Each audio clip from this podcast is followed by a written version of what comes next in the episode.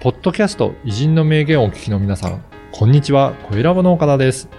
今回はビジネスパーソンのための音声講座、ビジネスに活かす偉人の名言についてのご案内です。久常先生、よろしくお願いします。はい、よろしくお願いします。今回はどなたをご紹介いただけるでしょうか？はい。まあ、名前みんな知ってますけどね。うん。えーロシアの文豪トルストイ。はい。これ、どんな方か簡単にご紹介ください。これ名前は知ってるけども、うん読んだ人あんまりいないんじゃないかと思そうんですだけどよね。はい。あの、戦争と平和、うん。アンナ・カレーニナっていうね、世界の、まあ、歴史に残る小説を書いてるんですね。で、実は日本人は、あの、トルストイのファンが多くてね、はい。日本の文豪はほとんどトルストイに影響を受けてると言ってるぐらいの人なんですね。だから、今回最後になりますけど、取り上げてみました。そうですね。ははい。ぜひ、今回で最後になりますが、あの、チェックいただければと思います。そして最後には、あの、先生から日経ビジネスの電子版のお知らせもありますので、はいぜひチェックしていただければと思いはい、おます。願いいたします。はい。それでは本編の一部をお聞きください。まずね、あの、まあ外国のね、あの、文豪っていうとね、うんまずトルストイとうんドストエフスキーってわかりますよね。はい。で、ドストエフスキーっていう人よりも、トルストイは7つぐらいね、えー若いんですね。ああ、はい。で、この二人、まあカラ、カラマゾフの兄弟を書いたドストエフスキーと、うん。戦争と平和を書いたトルストイ。うん。これ両巨頭ですよね。うんこの一方の巨頭を紹介したいと思います。はい。えっ、と、まあ、どういったことをやられてたのか、まあ、そういっただったりもちょっとご紹介いただければと思うんですが。もともと貴族の出なんですけどね、この人は小説家になるんですよ。はい。で、あの、戦争と平和。うん。えーこれはね、あの、ナポレオンがロシアを攻めた時に、あの、の物語なんですね。ああ、はい。で、ロシア側から見た物語なんですうよ。ん。うん。で、これはね、37歳からえー41歳までかかって書いてる。ああ。で、これが非常に今でも最も有名じゃないですかね。うん。それから40、40代の中頃から後半にかけて、はい。アンナ・カレーニナああ、はい。あという本も一応書いてるんですよね。はい。で、この二つの、あれ、白地とかいくつもあるんですけども、うんまあそういうものが今でもね、あの映画になったりね、はい。あのーしてるわけですよね。うん。まああの、そういう意味で、えーこの人が書いた小説っていうのは非常に世界中で、えー評判なりね、うん。そして、あの影響を与えるわけなんですけども、うん実はね、日本人に最も多く影響を与えた文豪なんですよ。そうなんですね。んはい。あの、例えばあの、徳富蘆花。うんうん。で、この人はね、あの、トルストイに会ってるんですね。あ、そうなんですね。以前もご紹介いただきましたね。あそうそうそうはい。で、で、農業、それ以来農業やるようになるわけですけどねうん。君は農業をやったらいいんじゃないかって言われるわけ。はい。で、トルストイ邸にね、5日間ね、滞在して、あああ、はい。の、非常に仲良くなったりねう、ん。あの、してんですよ。はい。やっぱりそういった感じで、もう、日本人にもかなり影響を与えられた方なんですね。うんでね見るとね、徳富祖法でしょ？うん。徳富蘆花でしょ？それから、まあ、あの、弁護士でね、布施達治っていう人がいますけどね。はい。で、この人は私が、まあ、あの、高校の時に、この人の本読んでね、はい弁護士になろうと思ったことがあるんですけど、はいその不正達治弁護士、うん。それから高校生の詩人の山田かまち。うん。山田かまちってのは、あの、高校の時亡くなるんだけどもあ、、そうなんですね。詩人として残ってるんですよ。うん記念館もあるんですよね。うん。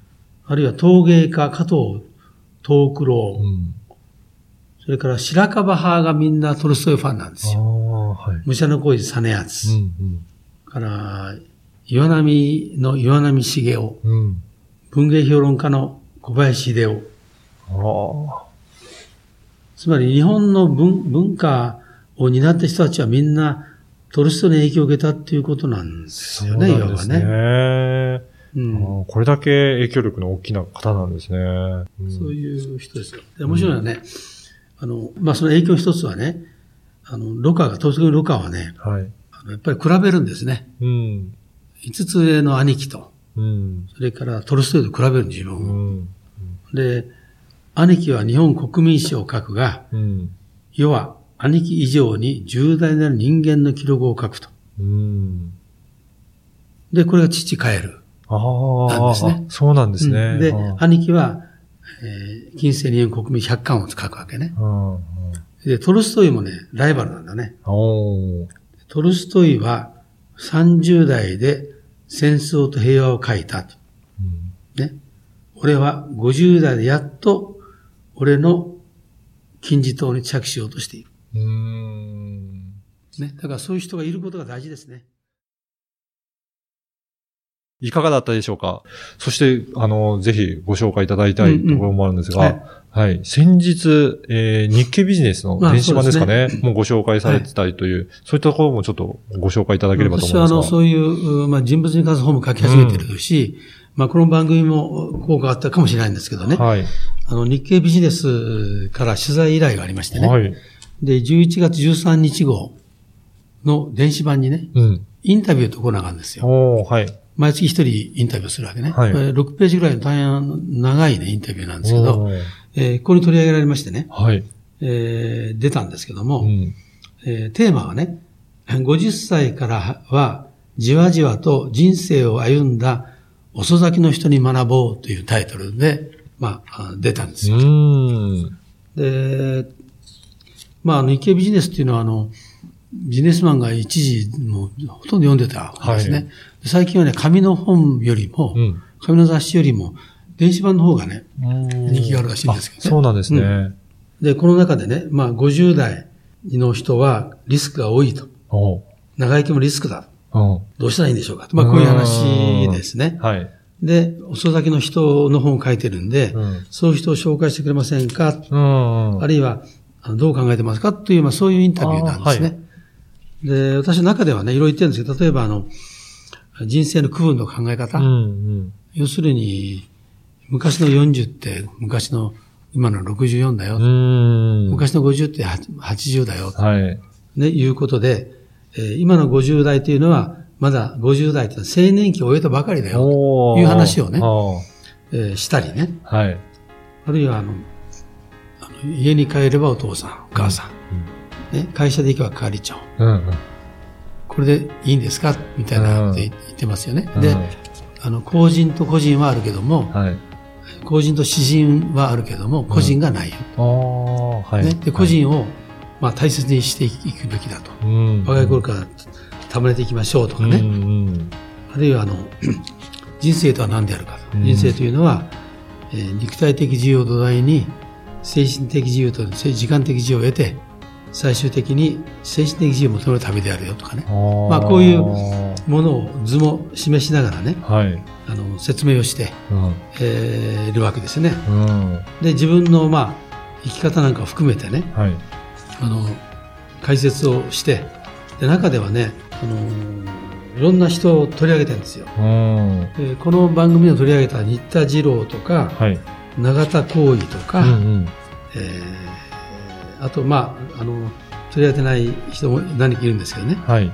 えー藤原慶とかね、うんうん。で、そういう人たちも含めて遅咲きの人をたくさん取り上げてるんですよ。はい。で、これあの、この録音している番組の昨日出たばっかりなんですけども、うんうん実はあの、昨日の段階で、えーこの記事がね、全記事の中のベスト3に入っているとかね、結構関心が高いなと。やっぱりそうですね。うんこれから、まあ、50と言っても、うん100年時代だと、まだ半分折り返したい半分ですよね。半分ですよね。これからのとこ人生も長いので、やっぱりどう生きるかっていうふうには、すごくか関心が高いのかなという感じしますね。そうです。ね。だから、あの、ぜひ日経ビジネスの電子版はねう、ん。えー今回分かったんだけど、あの、有料なんですね。うん無料で登録できるんですよ。あ、はい。で、月3本まであ、見れる。見れる。はいで。私やりました。はい。そしたらね、だから、あの、このインタビュー読めるんですね。考はいえてみれば。ぜひ、はい、ぜひ無料でね、あの、簡単に登登録できるんですよ。はい。でそれでもって、中身読んでほしいですね。ですね中では写真も出てくるから、はい。この番組で写真が出ませんので。そうですね。はい。そこで、あと図解も見れるので、うんまあそこで記事で読んでいただいて、ね参考にいただくのもはいい。いですよね。ぜひ見てほしいですね。はい。はい。本当に、えっ、と、この1年間ありがとうはいありがとうございました。ございました。はい楽しかったです。